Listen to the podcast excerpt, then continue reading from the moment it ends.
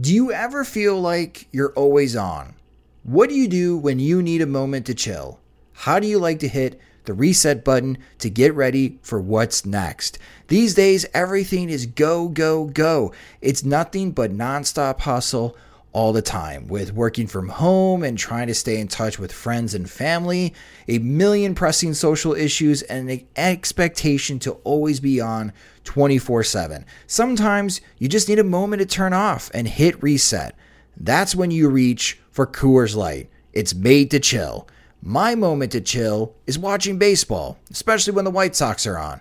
I like to have a Coors Light beside me. It's a great beer to have watching the games as it's cool and refreshing as the Colorado Rockies and even the mountains on my cans turn blue, telling me that it's time to hit reset. Sit back, relax, and hunker down for an evening of White Sox baseball. So when it's time for you to unwind, reach for the beer that's made to chill. Get Coors Light in the new look delivered straight to your door with Drizly or Instacart.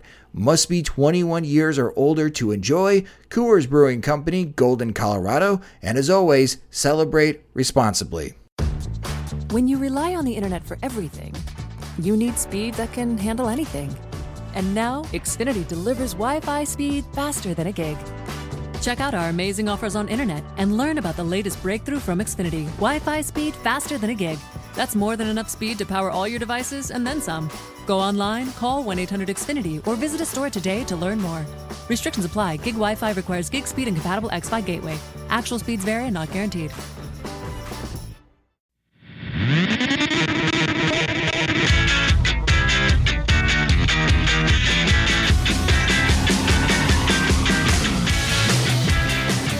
Good morning, White Sox fans.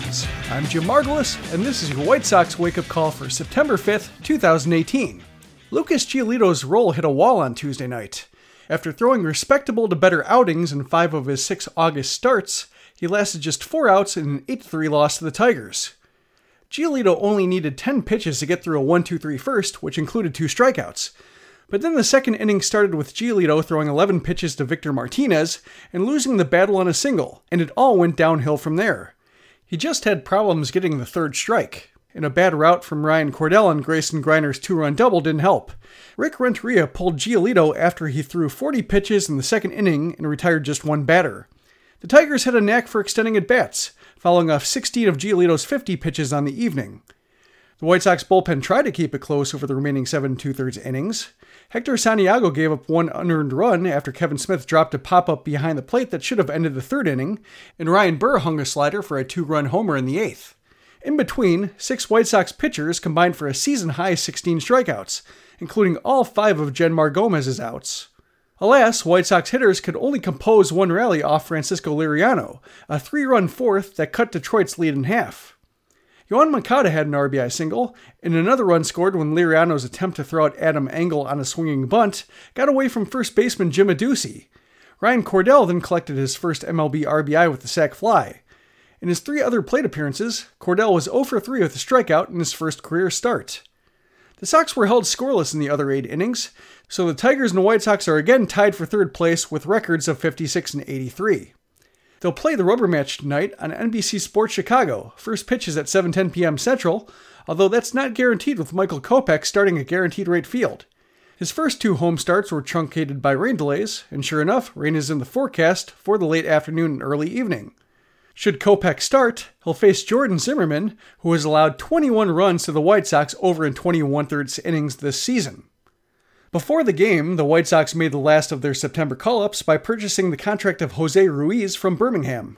Ruiz had an excellent year, most of it with the Barons, and since he'll be a minor league free agent at the end of the year, this will give the White Sox a better idea if he's worth retaining on the 40 man roster before they have to decide in early November. The White Sox outrighted Matt Skole to open up the spot. Any other additions will come from the disabled list, whether it's Nate Jones, Leury Garcia, or Jose Abreu.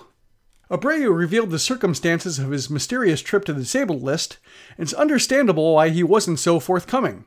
He had surgery to rectify testicular torsion. James Fegan of The Athletic relayed Abreu's description of the procedure through interpreter Billy Russo. Quote, It was one of my testicles turned sideways and was strangled. The doctors had to perform emergency surgery to save it.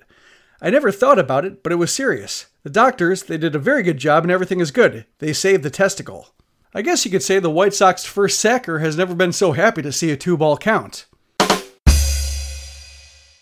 But seriously, Abreu wants to be back in the lineup for the weekend series against the Angels. Rick Hahn said on Monday they anticipated a mid month return, so Abreu's forecast, which is a week shorter, just seems a little too nuts. Down on the farm, here's one more twist of the knife for those who wanted to see Eloy Jimenez in Chicago. The White Sox named him the position player prospect of the month for August after he hit 336 with a 376 OBP and 509 slugging. Dylan Cease won pitcher of the month with a gaudy 0.51 ERA over his last four starts before the Sox shut him down on August 24th. In undeniably pleasant news, the Charlotte Knights led all of minor league baseball in attendance, both in terms of total and average gates. They drew 619,639 fans for the season, an average of 8,980 fans per game.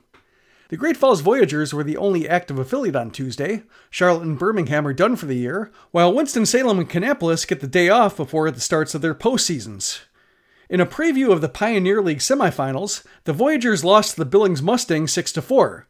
Amado Nunez singled twice and struck out twice, Bryce Bush went one for four with a strikeout, and Jason Bilous struggled once again, allowing five runs over two innings. Around the league, the Seattle Mariners fade reached a breaking point. The Seattle Times said Dee Gordon and Jean Segura threw down in the clubhouse before Tuesday's game, which reflects the frustration of watching an 11.5 game lead for the wild card turn into a 5.5 game deficit. Losing 5 to 3 to the Baltimore Orioles probably didn't help. Elsewhere, both the NL East and Central races were narrowed to three game leads. Atlanta lost while Philadelphia won, and Milwaukee trounced the Cubs 11 to 1. The Cardinals are also still in the picture, as they beat the Nationals 11 to 8 to hang 4.5 games back, or 1.5 games behind Milwaukee for the first wildcard spot. The Twins lost their fourth consecutive game in a 5 2 defeat at the hands of the Astros, and they also lost Miguel Sano, who re injured his left leg sliding into second. He was taken off the field with a cart, but x rays were negative, and the club is calling it a bruised shin. Paired with the degenerated Byron Buxton service time situation, the Twins' season can't end soon enough. Cleveland's magic number is 10. That'll do it for this edition of the White Sox Wake Up Call. Join the discussion on SoxMachine.com to talk about Tuesday's game, the minor league action, Abreu's close call, and more. If you're new to the podcast, you can subscribe to us on iTunes, Spotify, and Google's podcast app. And if you're feeling generous, you can support everything Sox Machine at patreon.com slash soxmachine. Thanks for listening to the Sox Machine podcast. For SoxMachine.com, I'm Jim Margalus.